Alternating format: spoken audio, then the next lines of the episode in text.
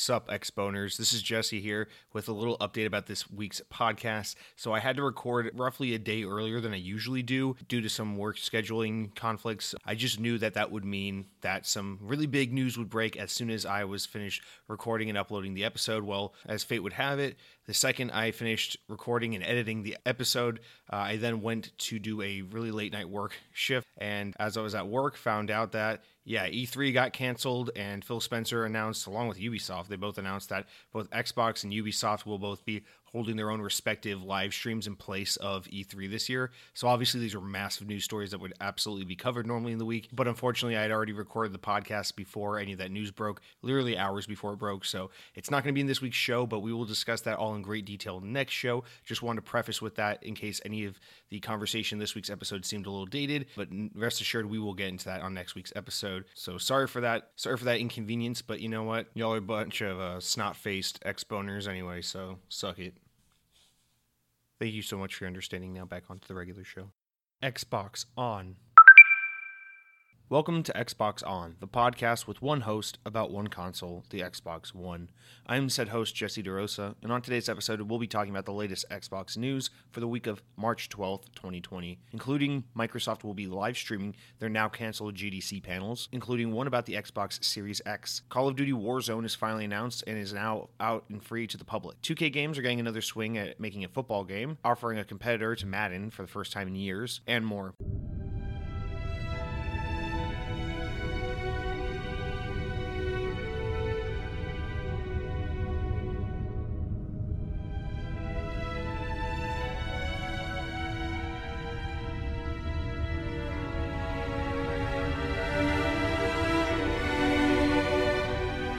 And for this week, we surprisingly actually don't have any comments, shoutouts, concerns, and I guess I'll use that as a chance to reiterate to you guys.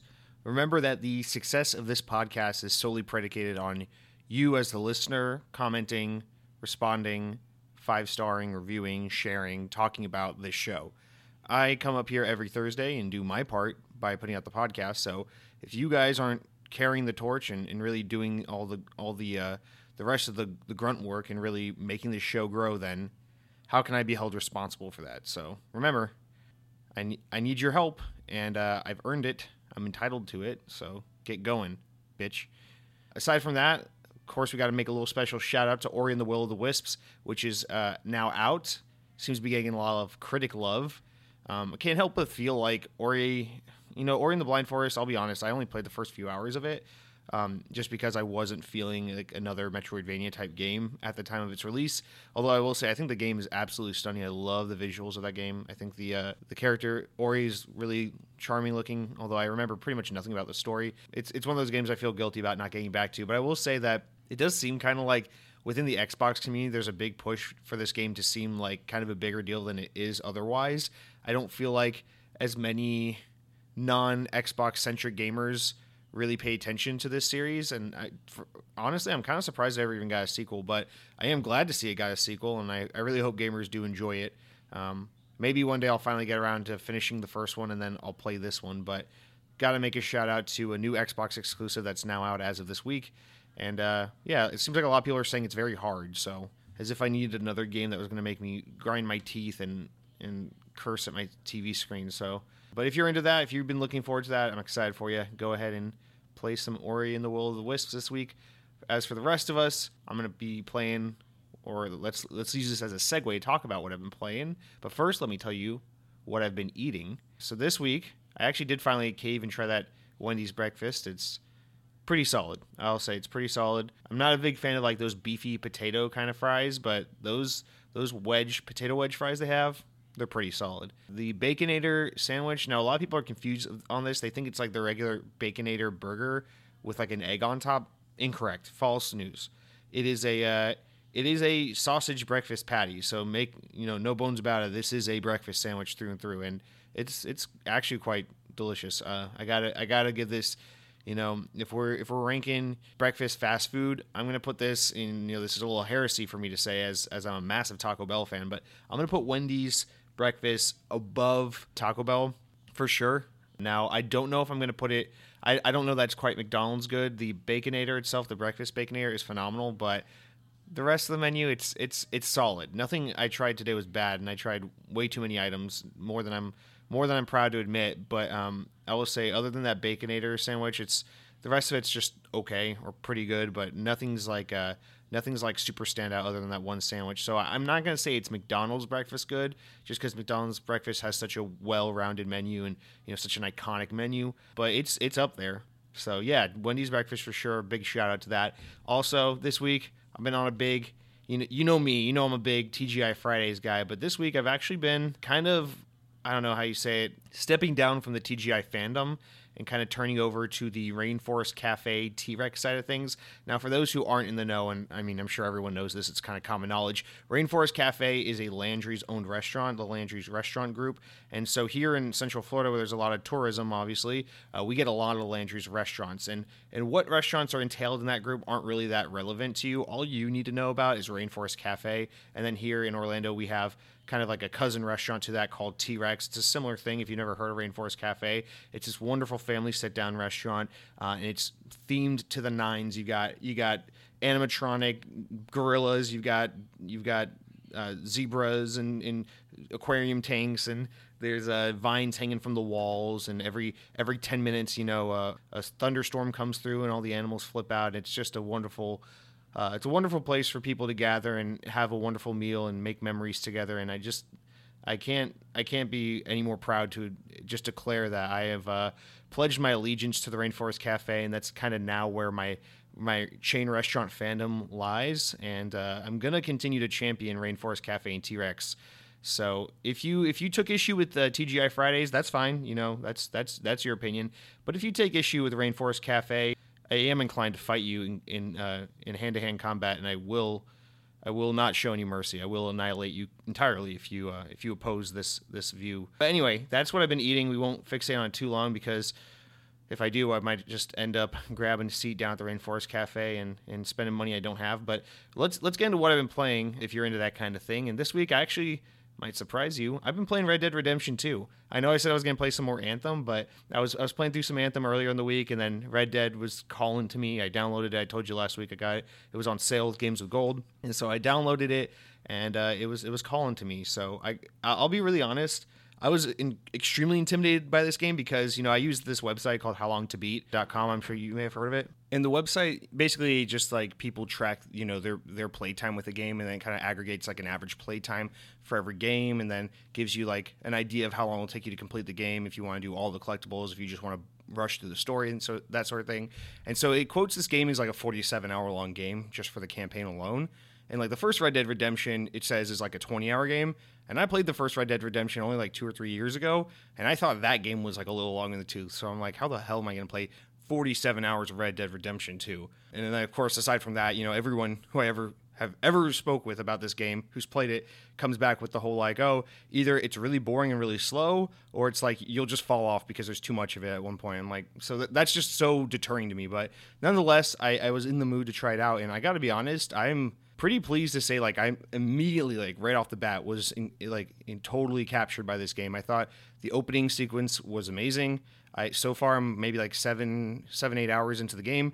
I haven't found it to be slow or boring at any point. The game is just so incredibly cinematic, even in like the most even the most like objectively slow moments like if you're talking about like the character movement or kind of like the dialogue even when it's at its slowest like everything around you is so interesting that it feels deliberate and feels justified like the game is just so good. Like there's just all these little touches. It feels actually to me very much like Red Dead Redemption 1. I don't feel like it doesn't feel like too much of a departure from the first one other than it's just of course highly more detailed, more sophisticated, there's more to do that kind of thing. But I, I will be honest, uh, it's just such a such an impressive game. Everything about it like you'll just I don't know, you'll just like hit A while riding your horse to like kind of make it go faster, and your character will just do this new animation beforehand. I don't know, like you'll just see your character like pet the horse or something before he like heels to just make it go faster. And it's just all these like stupid little animations that sometimes pop up here, sometimes pop up there, just to make everything seem more fluid and natural. And just kind of like it's this world where you know the game kind of exists separate of the inputs of the of the player but it, the game never takes control over everything so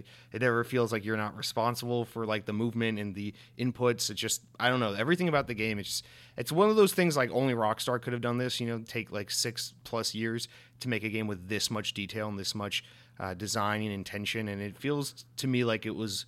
I don't know. It just seems like the game's justified. It's it's long playtime. It's slow paced nature. I just think that's actually pretty awesome game. Now, 47 hours, I don't know how I'm going to feel about this game, maybe 20, 30 in, so I don't know if I'll see through to the end, but I am pretty invested in the characters and the story, and I really do want to see it through the end, especially considering how much I liked the first one and how shocked I am that I'm really loving the second one. So hopefully I'll beat it, but um, I may be a graying old man by the time I get there. Who, who knows? Because I'm honest to God a pretty slow player when it comes to gaming. But yeah, Red Dead Redemption 2, I'm actually pretty pleased to say to report that I'm enjoying it quite a bit, and maybe if you were sleeping on it, I, I don't know if the game's still on sale on, on Xbox Live. It may be, but maybe you should uh, give it a try. You know, if you have if you have life that's getting in the way, maybe just tell your job, "Fuck you." If you have a girlfriend that you got you got commitment with, maybe you gotta maybe you gotta take care of her. Maybe she's got a birthday coming up. Maybe tell her, "Fuck you," and just uh, play some play some Red Dead. And so, with that said, let's just jump into this week's news, of which there isn't there isn't too much. It's another slower kind of news week, but I think if you were tired of hearing so much about coronavirus last week, I think you'll be pleasantly surprised to hear that this week we're going to talk a whole lot about the coronavirus. So let's jump in. Our first news story this week comes from IGN, and story reads Amidst the cancellation of GDC, Microsoft has announced two days of live streams to replace the talks and panels that would otherwise be held during the now canceled conference. What's most interesting about this news is that it confirms a panel regarding the Xbox Series X and Project xCloud. The stream event is being titled GameStack Live and will air on Mixer from March 17th through 18th and allow viewers to, quote, learn about the latest cloud and gaming development technologies from Microsoft, go behind the scenes with the creators of Xbox Game Studios and ID at Xbox program, and level up with deep technical talks and panel discussions led by industry leaders, end quote. The Xbox Series X Plus Project xCloud equals new chapter in gaming panel will air on Wednesday, March 18th at 2:40 p.m. Eastern Time. Microsoft hasn't specifically said that they will include new information, but as we all still don't know much about the relationship between Xbox Series X and Project xCloud, it's safe to assume that we'll learn something new, if small at least, from this talk. Of course, there will be uh, many more talks going on throughout the two days of live streaming pertaining to things like uh, ray tracing and DirectX, and talks from the dev teams behind games like Sea of Thieves, Gears 5, Wasteland. Uh, so, a lot of Xbox related talks and panels. It is important to note that these kinds of talks at GDC are more tied to like developer esque stuff, more like technical stuff, behind the scenes stuff, and less about like consumer focused game news. So, you're not going to learn something like, oh, these are the features of the Xbox Series X and this is when it's coming out. You're going to learn more with like nerdy, kind of in depth things that like maybe techie people or industry people would be more interested to learn. But nonetheless, you're gonna learn something. So it's it GDC is one of those things where it's like if you if you have too much nerdy knowledge and you're way too plugged in, you might learn a, a, a nice thing or two. Otherwise, for most people, it's um this is more for the behind the scenes people than it is the front facing public. But nonetheless, this is cool to see Microsoft saying, "Hey, obviously we can't coordinate this this event in in um, live in person, but we can at least give you this so that you know, not all is lost. GDC is such an important event because it is one of those, like I was saying last week, it's one of those things where you need to have everyone in person to shake hands and give out business cards and really network. But at, at the very least, at least we can host, you know, these panels via live streaming and have this event take place in some form or fashion. Uh, because the coronavirus isn't going to stop us all. You know, if you're Microsoft, if you're the company that owns Skype, if you're the company that owns Mixer, if you're the company responsible for Windows and Microsoft Edge and all these all these programs and operating systems and things that allow us to connect from all over the world and communicate with each other. And you better have a good excuse for why you can't hold a panel just because you can't have it in person. So cool to see that, that this will still take place. I, for one, uh, won't be watching these, but stay tuned to podcasts or news sites as if any kind of information trickles out from this uh, we will learn from from those kinds of sites that pick and choose all the uh, in, the important information from these kinds of panels but then our second story gets into more of the uh, more of the cool hardcore gamer news. So from Windows Central, we've got a former Nintendo of America president and figure loved across gaming is joining GameStop. That's right, GameStop, the company that will give you 34 cents for trading in Star Wars Battlefront 2, Call of Duty Modern Warfare, and Super Smash Bros. Ultimate. The company announced Monday that Reggie Fils-Aimé has been appointed to the board of directors. According to the press release, GameStop will also appoint William Sim- Simon, who has 30 years of experience in retail, including Walmart, and James J.K. Simonak. Sim- Simac? Sim- I don't read. I'm illiterate.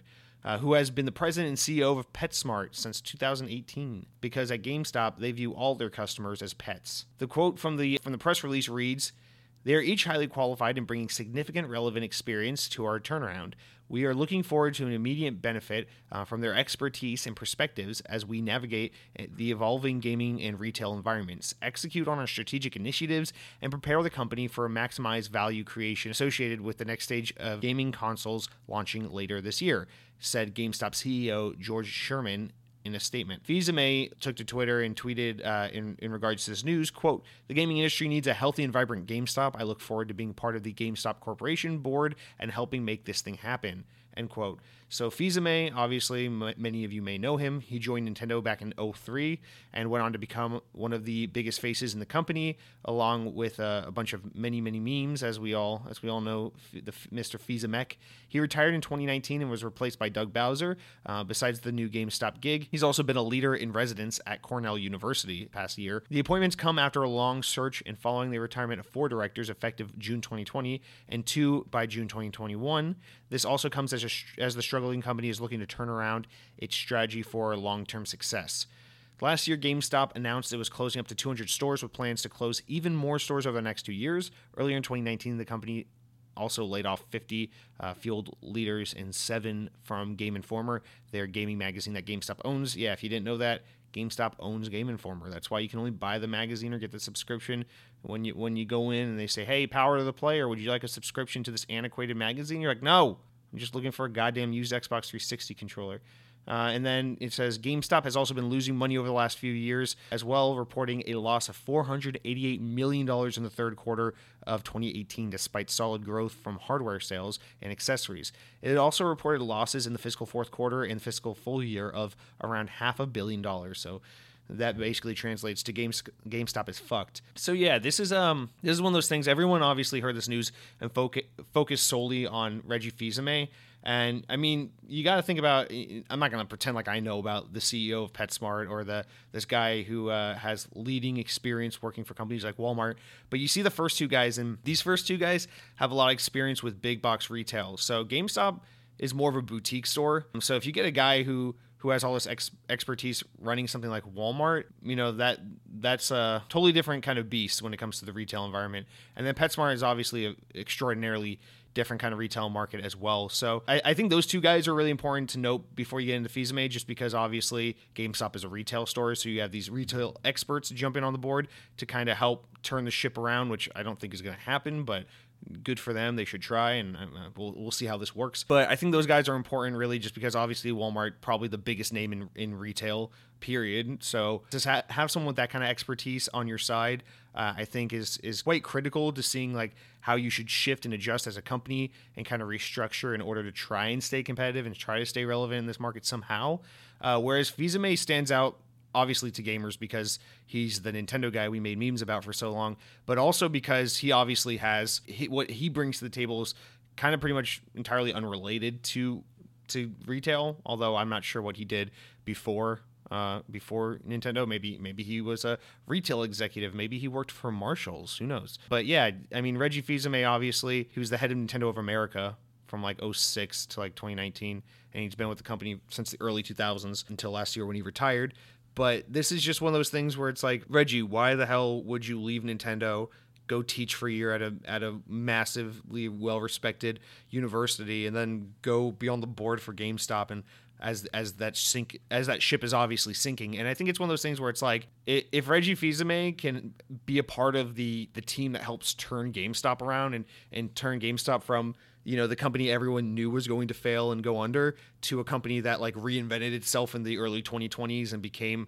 you know massively uh, successful again then he will be given so much credit and so much respect forever for being that guy you know for being a part of that team. And then also they're probably paying him way more than than they should to be a part of this. So if the whole sink ships anyway, like I think it's going to happen, well then that's just easy money. So I, this is one of those things like Fils-Aimé has nothing to lose, and you know being on the board of directors isn't like he's not steering the ship. He's just one of the head voices that is uh, is helping kind of steer the ship. So it's not like he's taking this on full time and this is like his sole focus now. He can still do other things, but this is just one of those things he can make out like a bandit and or maybe make a great name for himself. But either way, no matter how this goes, it's just all win win for him anyway. The only other thing I can think of is that obviously we know GameStop.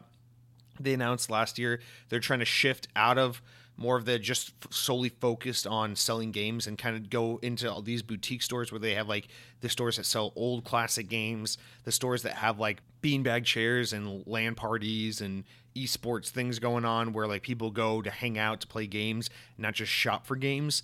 Um, and so if you're trying to if you're trying to take the concept of GameStop, turn it on its head, and look at it through a new lens, kind of who better to get on your side than someone from Nintendo because Nintendo is the Nintendo is the company that's all about like hey let's let's figure out what everyone in the games industry is doing and then do anything but that. So I think Nintendo, you know, Nintendo's the company that that figured out how to be massively successful despite constantly ignoring fans for decades now about wanting achievements and constantly ignoring fans about wanting a half decent online ecosystem and just all these things that Nintendo fans have been clamoring for, things that I was a part of clamoring for for years before I kind of fell out of love with Nintendo a little bit, and and then they still just go, yeah, we're just gonna do this instead, and you're gonna fucking deal with it. And then you look at like the Nintendo Switch era, where like the Switch is so antiquated and so behind the curve in so many basic ways that you're like, how the hell does anyone care about this? And the Nintendo Switch is arguably the most beloved console on the market right now. Obviously, PS4 is sold way better than Switch, but people have this this kind of just blatant love and, and just blind blind passion for the Switch that I don't think any console has right now, not even PS4. I think people are more willing to be critical of whatever Sony's doing than what Nintendo's doing at any point. So, I mean, you can be like me and be a little jaded and, and rub the wrong way about that, but if you're Nintendo, that's a that's like it's kind of like being like Apple. It's one of those things where it's like you're deliberately doing the wrong thing all the time and getting positively reinforced and rewarded for it. So clearly you're doing the right thing. Clearly you know what the consumer wants, even when the consumer doesn't want it. And you have this magical ability to consistently disappoint people while still meeting and exceeding expectations in other ways. So if you can get a guy who works for a company that constantly got away with that kind of act, then maybe that's what GameStop needs. Because I guess what I'm trying to say is he's the kind of guy who can look at who can look at the picture and see what everyone is clearly pointing to as the answer and then just take a, a, massive left turn and find a different solution that no one saw coming. So maybe that's why you want a guy like Fils-Aimé on your side if you're GameStop. Um, but nonetheless, I don't know what more to make of that. Uh, but hopefully, you know, all the best to Fils-Aimé. GameStop, I don't want all your employees to lose their jobs. That's that's deeply sad. But GameStop as a brand, Game GameStop, if you can separate the brand and the company from the employees that make it, I want GameStop to fail. I hate GameStop. They suck. But yeah, I mean, if they can turn this ship around ju- just for the people whose lives are at, whose jobs are at stake, then that'd be a that'd be a great story. Uh, but uh, nonetheless, we'll see how that pans out as we continue to see this uh, ever evolving, ever ongoing, really odd GameStop story. Our next story here is uh, about Call of Duty. So finally, as the time of this recording, you're probably already playing it. But Call of Duty Warzone, the game's worst kept secret, uh, has finally been revealed in a formal sense by Activision, and of course is now out. It's playable. It's the battle royale mode that we've known about for months. That keeps leaking. That Activision went and tried to get some Reddit boys in trouble over. Uh, and now we we finally know what it is. We've seen gameplay footage. We have it on the market. It's a, it's a thing. So the new battle royale is indeed free to play, meaning that players do not need to own a copy of Modern Warfare in order to get into the action. That being said, players who do own Modern Warfare will be able to carry over progress to Warzone and use items that have been unlocked through progression in battle passes, meaning that there are some perks to being an owner of the Modern Warfare game, albeit non-gameplay altering ones. Warzone consists of two modes a 150 player Battle Royale mode and a new mode called Plunder. The 150 player Warzone mode can be played in singles, doubles, or triples, and there will be an added contracts that offer side missions within the larger Battle Royale game. In Plunder, teams race to collect as much cash as possible by collecting supply boxes, eliminating enemies, and controlling cash deposit locations. Respawns are unlimited as the objective is to reach the cash amount rather than be the last man standing. Warzone will be crossplay between PC and consoles, giving me one more option for games uh, with my with my brother and my and my weird little nephew, uh, who's a who's a stingy PC nerd 120 hertz, man. So yeah, this is finally announced, and honestly, to me, the best part of this news story is that we don't have to keep talking about the rumors and the leaks. We can just be done with it. But yeah, I mean, go ahead and play this. It's it's Modern Warfare's battle royale mode. I don't really know what else to say about it at this point, other than to say, obviously, Activision must have the intention that this is going to cannibalize Black Ops uh, Blackout mode, the the battle royale for Black Ops 4. Other than that, it's just we're getting to that tipping point with with battle royale modes now that it's like okay, you got Apex Legends, you got you got Fortnite. Those two seem like the ones that aren't going anywhere. And then you got PUBG, which was like the one that started it all, which has sadly fallen to the wayside. I'm sure they're still making money off that game, but you know that game is not. It's it's it's fallen from grace quite a bit.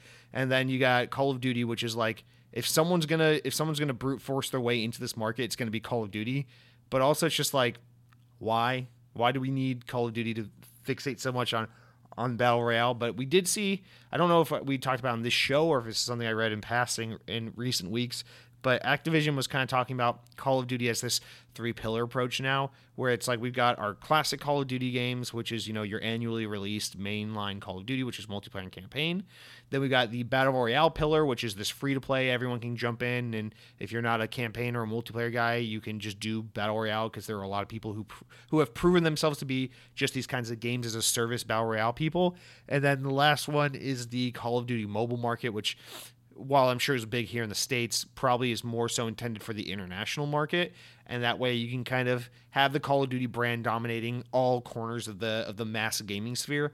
And so from that perspective, I get it, but it just seems like almost like a waste of resources to be like, you know, you already have so many teams dedicated to just Call of Duty, making campaigns and multiplayers um, on an annual basis, and now we've got now you got this battle royale that they that they have to keep up, and then now that this is the second time you've done battle royale it's like are the battle royale modes temporary? Do they just get kind of cannibalized from the new entry every every year or two? It's like it's just a it's just a confusing kind of mess they've made here. But you know i mean if they're making money off it and people are playing it then i guess what the hell do i know? Nonetheless the game does look pretty interesting. I'm definitely going to give it a try once i have some free time this week.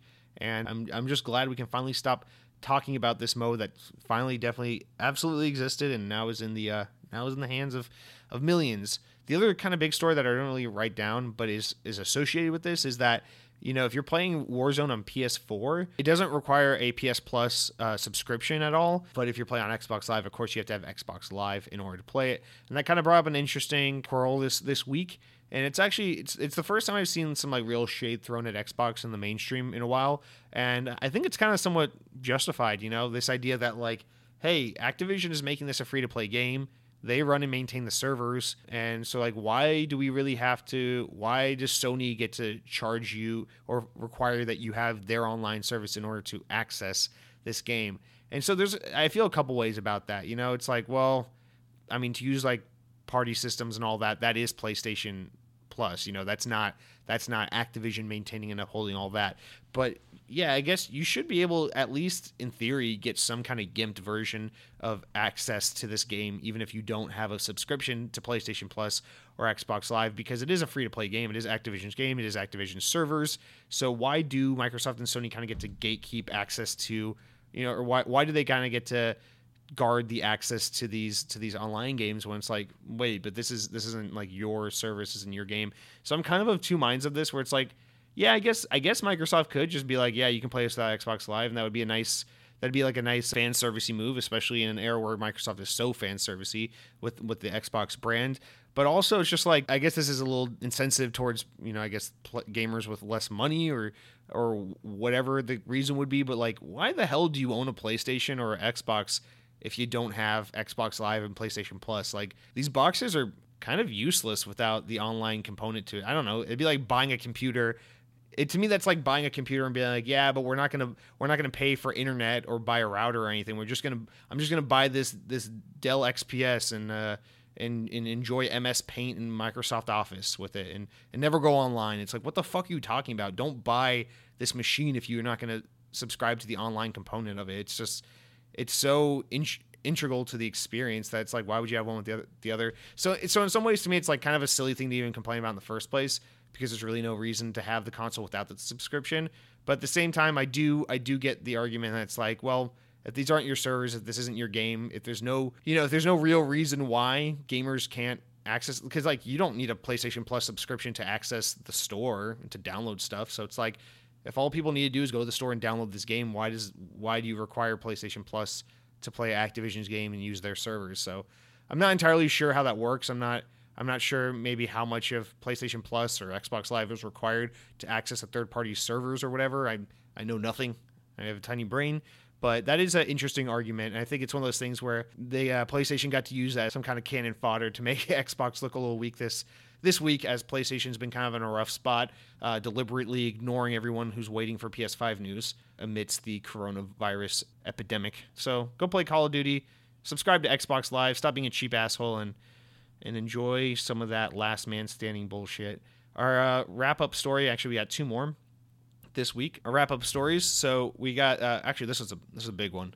The creative director in charge of E3 2020, uh, the new floor experiences associated with E3, uh, has resigned. While it is currently unknown if this has anything to do with either the coronavirus scares or big losses in the show, like Sony's continued absence, all we do know is the following statement that was released via Twitter. This is posted by I Am 8-Bit. These are the creative directors who are running the show floor experience called I Am 8-Bit. They said, It is with mixed emotions that I Am 8 Bit has decided to resign as creative director of what was to be an evolutionary E3 2024 floor experience. We've produced hundreds of Gaming Plus community events, and it was a dream to be involved with E3. We wish the organizers the best of luck. End quote. The ESA has undoubtedly been struggling with E3's relevance and impact in recent years as they've attempted to shift more and more fan focused events as the traditional trade show aspects have gradually been reduced.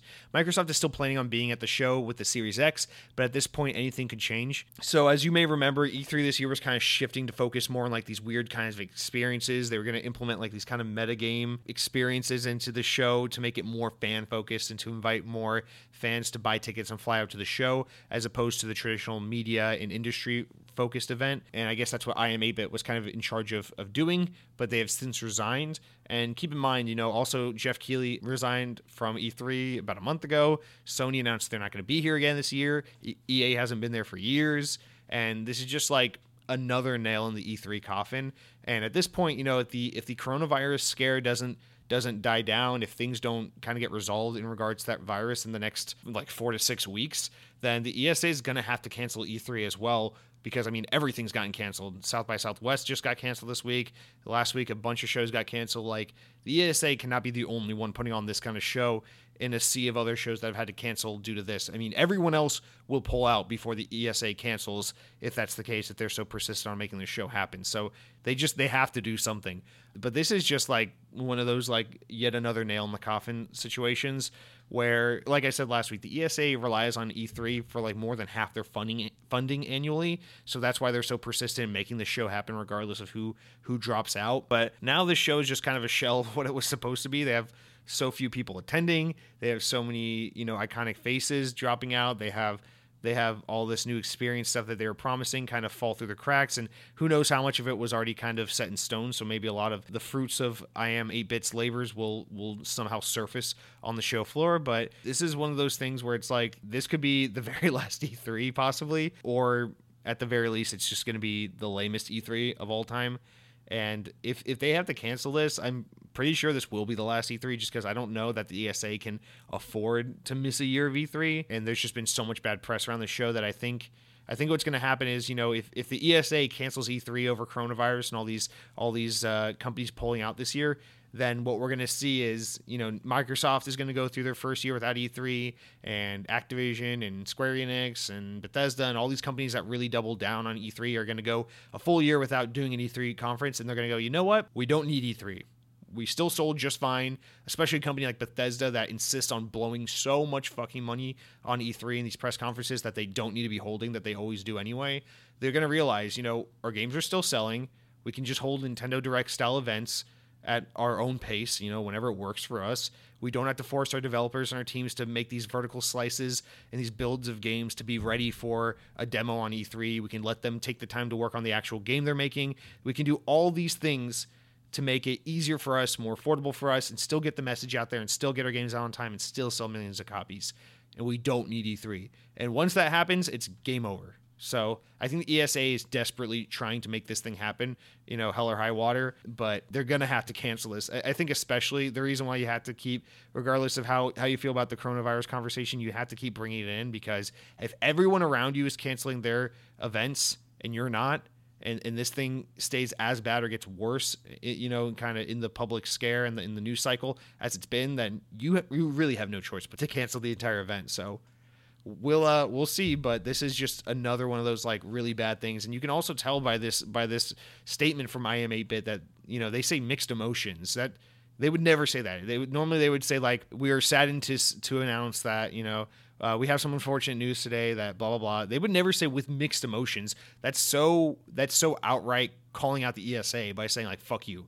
You know, like mixed emotions literally says there are ups and downs to the way we feel about this. Like we hate certain things, we have an issue with certain things among you know the kind of the kind of sadness we feel in having to make this decision. So they're outright saying in a more PR kind of stance, like, yo, this sucks. Fuck the ESA.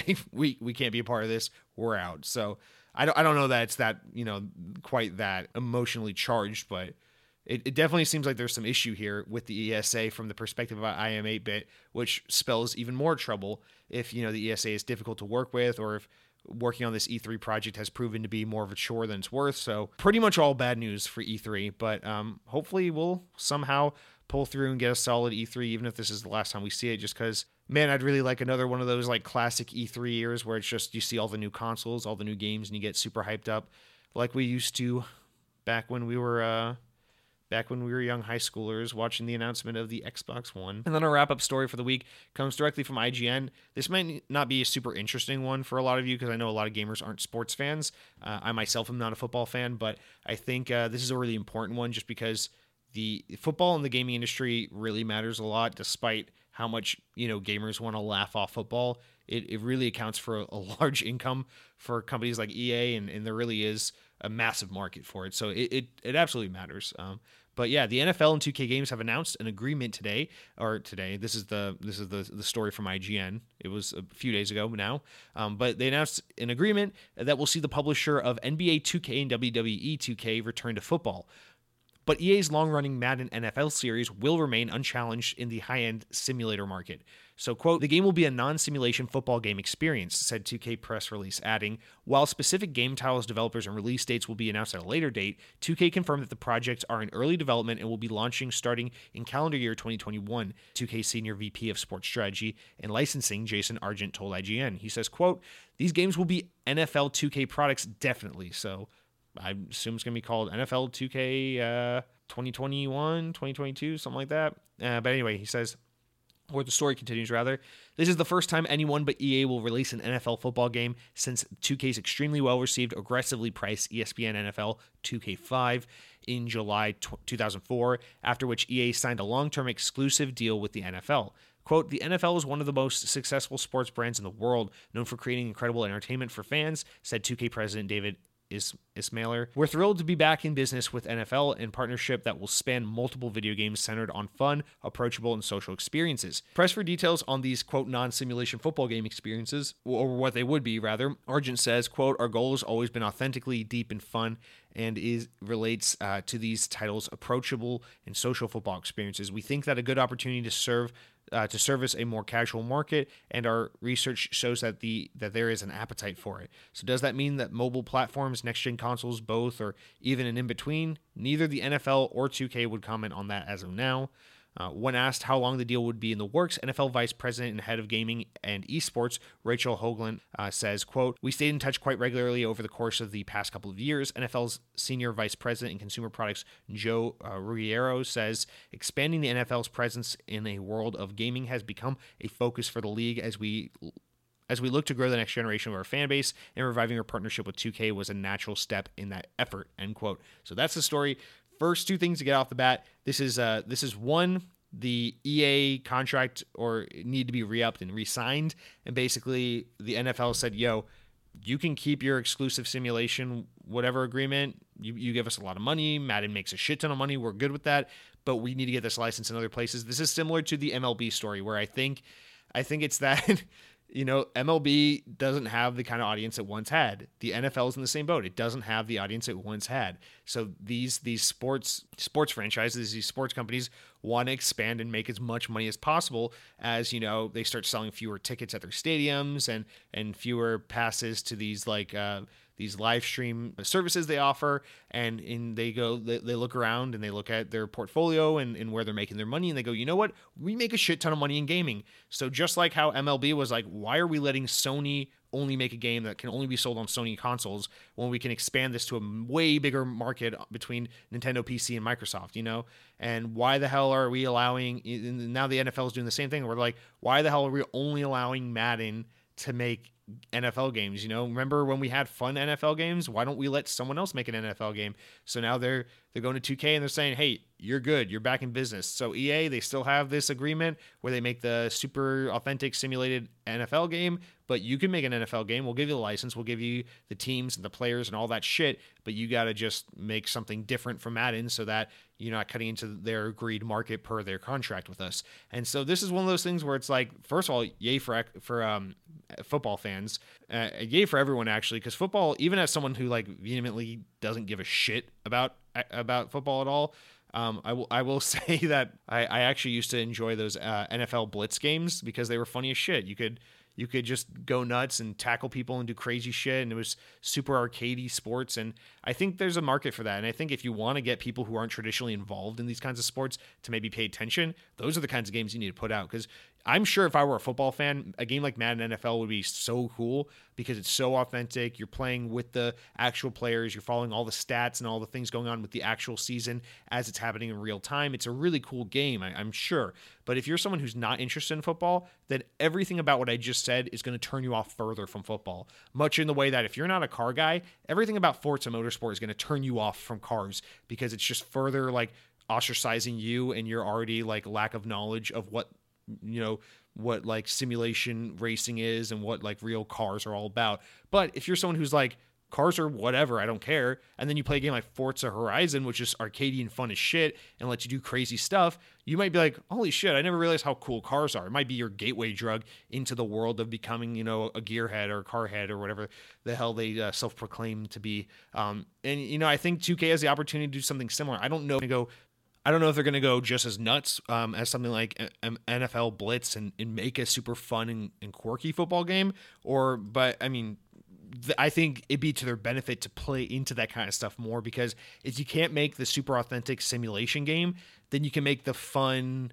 wacky game. You know, you can make the N- uh, the NBA. Uh, forget the name of it. It escapes me now. But you know, there there are these there are uh, the NBA Jam. You can make like the NBA Jam a football game. So go ahead and get wacky with it. Make make something cool. Get some non football fans into it. Get some more casual football fans into it. Get some football fans who are clamoring for all the football they can get a different kind of football game so they have something to break up the monotony of just Madden every year all year you know so this is a great opportunity just for the diversity of of you know sports games in the industry i think this is something we've been solely lacking for the past 10 15 years and it's also awesome because uh, you know it's a, it's a good way to expand brand awareness and get some more gamers involved i don't know i see this as a, a pretty great opportunity i think it's kind of bullshit that EA's kind of monopolized football the way they have over the years. It's it's another one of those EA things where it's like, you know, I know everyone hates EA. It's fun to hate on EA. I have my issues with EA as well, but I feel like my issues are maybe maybe just as stupid and unjustified, but different at least from what everyone else is hating. You can say whatever you want about loot boxes and what they did with Star Wars Battlefront. My my bigger issue with EA is how they just they just try to monopolize everything.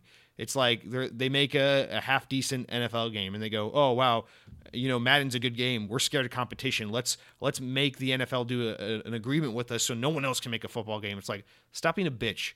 If Madden's the best football game, it will sell the best and be the best. You don't need to make a stupid agreement, pay shit tons of money because you're afraid of competition. Stop being a dumb little bitch. Same thing with Star Wars. It's like, why did they have to get this exclusive license from Disney to do Star Wars? It's like everyone suffered from that.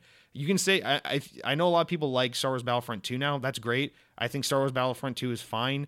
Even when it came out, I was lighter on it than a lot of other people were being to begin with. I think Star Wars Jedi Fallen Order is pretty good. I think the first Battlefront from 2015 is ass and I think it's inexcusable how few Star Wars games EA has been able to get out since they've had the IP. And it's just like, why are we why are we robbing all the players and all the other teams the opportunity to make awesome Star Wars games? Because you guys are so fucking insecure that you can't make a good Star Wars game. They just have to buy out the sole license from Disney. It's it's just so lame. It's it's so pathetic. It's like imagine if like Call of Duty what I don't know. What if the NRA had like a monopoly on games with guns and Activision's like we're so insecure about Call of Duty not being the best that we need to buy out the license for games that include guns.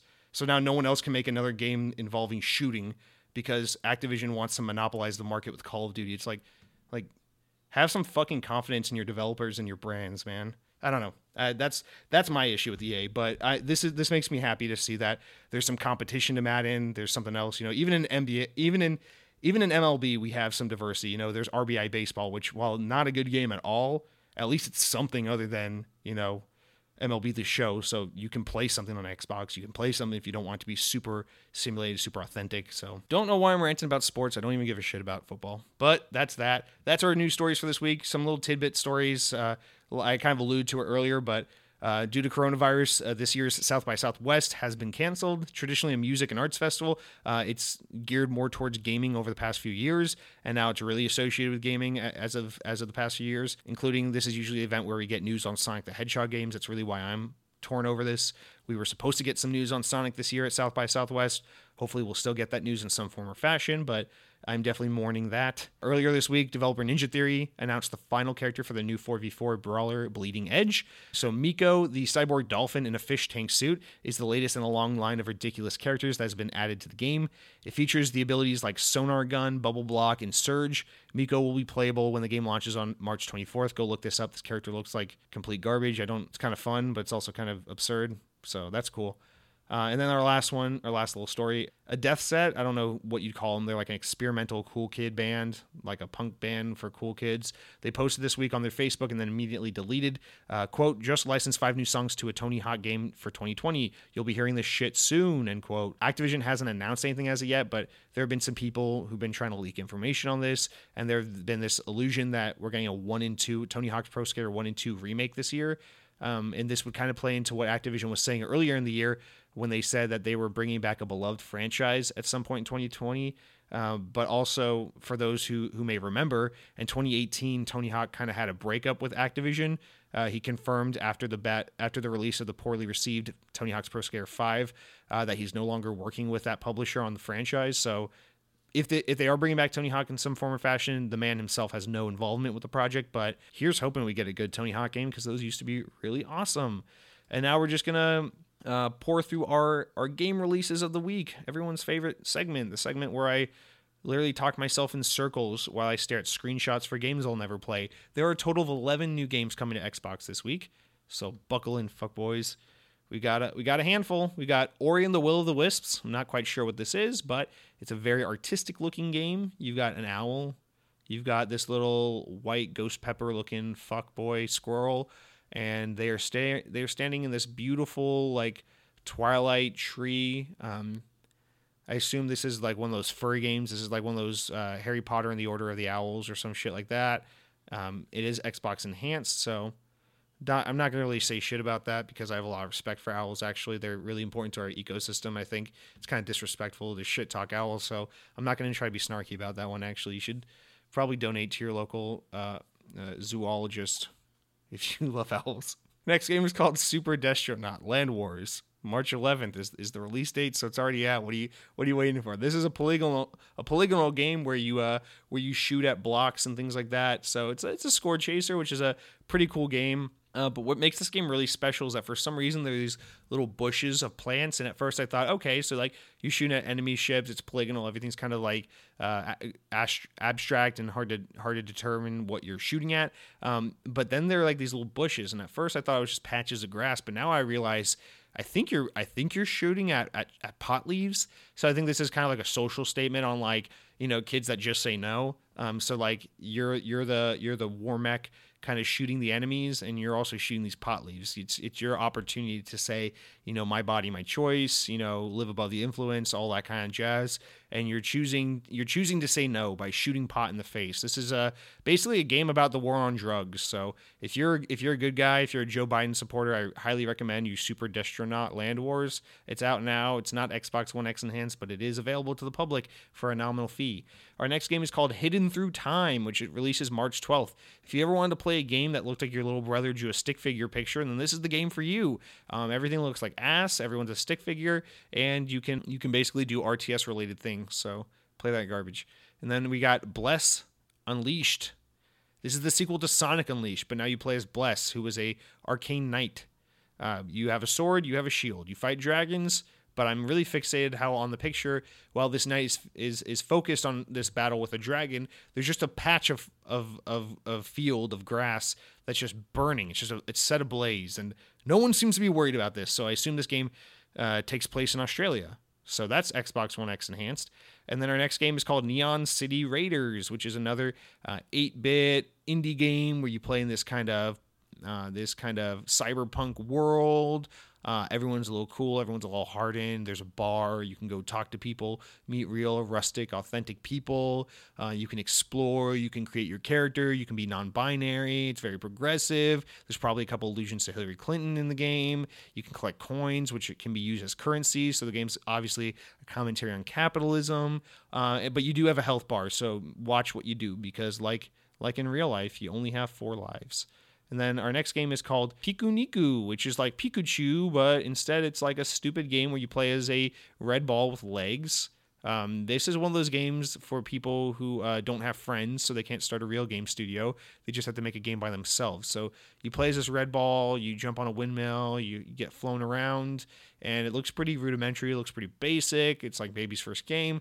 But what is important to note is that there is this little bee that follows you around. Um, so that's gonna make the game really, really kind of alarming to know that like you're always being chased. So I guess this is this is kind of a game about you know it's about the Trail of Tears. It's how you're kind of always on the run, and that even when you feel safe, even when you feel like you've reached a point where you can rest your feet for a bit, you you got to turn around and realize there's you got to keep running because there's always someone after you, and and life is uh life is precocious, precarious, precarious, and uh and uh you know you never know what the future holds. So so stay on your toes, everybody. Our next game is called State of Decay 2 Juggernaut Edition. So this is like kind of comical what they did here. So State of Decay 2, I played this actually a little bit last year. I was a little underwhelmed by it. It's not bad. It's it's pretty decent, but um, a lot of people complained, you know, when the game came out. The game's kind of small. It's a $40 game or I think it came out $30 actually. But it, you know, it's a small game. It's not really it's not as much as people thought there would be with the funding of Microsoft and you kind of the second attempt of a sequel and all that. That p- players of the first game were expecting a much bigger game. So Microsoft took that quite literal, and so instead of just re- releasing an expansion for the game, they just released a bigger version of the game. And now let me tell you why this is an issue. So if you download the game, there's no problem with that. You can just download the update, download the Juggernaut edition, you get all the content, you're good to go. But if you go to stores, if you're someone who still buys physical editions, you're gonna go to to to Walmart or Target or Best Buy and ask for the Juggernaut edition, and it's literally just gonna be the same game, State of Decay 2, but in a larger case, a larger disc. And the problem a lot of people have been reporting is apparently because it's the Juggernaut edition, because it's so large, they can't even get the disc to fit in their Xbox. Um, so that's I guess you gotta be careful what you ask for. You know, people say the game's not big enough. Microsoft makes it bigger. Fans bitch and complain anyway. No one's happy. Everyone's just a miserable fuck. But yeah, you gotta be careful what you ask for because the the Juggernaut edition is just um, it's too big to play on Xbox, but it is play anywhere. So there you go. Maybe you can play on PlayStation. Maybe it'll fit in your PlayStation if it's play anywhere. Roundguard is our next game. This looks like one of those games where you match things and and you shoot things and it's puzzly and there's little bite-sized levels and you get graded on three stars and and then you ask yourself after playing for a little bit why am i doing this on my xbox when i could just play angry birds for free on my phone? So yeah uh, i don't know the name of the developer but i would definitely scold them for making that game because it's not worth your time. Our next game is called my heroes my hero one's one possessive my hero one's justice 2 I, I don't even have to tell you what's happening on the screenshot for you to know that's a japanese game. You just know uh, but yeah, there's an anime kid. He's in this fighting stance. There's electricity emanating off his body. He he has this like a uh, determined uh, fight face on where he's like, oh, I'm to become powerful. There's to be some weak female character. I'm to tell her she's stupid. Then I'm to become a Pokemon master or some shit because that's what all these games are about. And yeah, so if you want to play another another Japanese game, our next game is called um, Mecho Tales, Miko Tail, Mecho Tales. I don't know if this is related to the new character in, in Ninja Theory's Bleeding Edge, but maybe you play as a dolphin, maybe you don't. It looks like a it looks like a brawler. It looks like a Smash Bros or Brawlhalla kind of knockoff. So if you've been looking for yet another reason to get all get all your boys over and play a multiplayer game, then I think you found it. And then we're gonna wrap up with our final game of the week, which is Ritual Crown Horns. This is a satanic game, so this is the kind of game my mom wouldn't let me play as a kid. But basically, you play as this woman. She looks like a yoga instructor. Uh, she's in this green aura, this green bubble, and she's basically meditating. There's a bunch of demons uh, from hell, presumably, and they're all coming after her. And there's a timer in the top center that says two minutes and 53 seconds. And this is stressful because she's basically got two minutes and 53 seconds left of her meditation stance, but these demons are coming for her. So your your objective is to basically find ways to meditate in hell while not being destroyed by demons. So I assume that's extraordinarily stressful, but it's a it's a good exercise in kind of like I don't know. I think it's pretty thought provoking to think, you know, meditation is this thing that's supposed to calm and relax and soothe, but we don't always have the time to do it. Sometimes there are demons after us, our pasts are catching up to us. Um, and you've got to finish your meditation. You've got to reach your nirvana um, before the past gets you gets the best of you, before you get dragged to hell, before the time runs out. And so it is.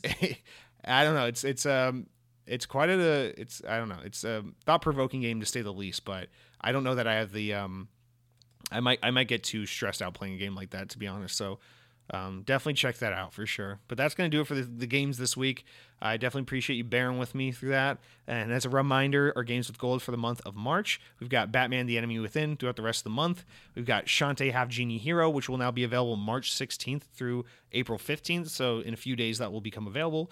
And then Castlevania Lords of Shadows, that is only available on the 360 side um, until March 15th. So be sure to download that now if you haven't already. And then Sonic Generations will become available beginning March 16th through the rest of the month. And please download Sonic Generations. It is just the best thing ever made. Thank you so much for listening to Xbox On, guys. I gotta I gotta let you know I live in the state of Florida, and I'm not affiliated with any with any um, political party, so I wasn't able to vote in the primaries yesterday because you have to be a card carrying Republican or Democrat in order to vote in this state. Isn't that fucked up? So, you know what I did instead last night? You know what I did instead? I ordered a Razer Phone 2 off eBay that I didn't need, and now I'm going to play some Xbox Project X Cloud. I'm really looking forward to it. Thanks very much for listening, guys. Eric, take it away.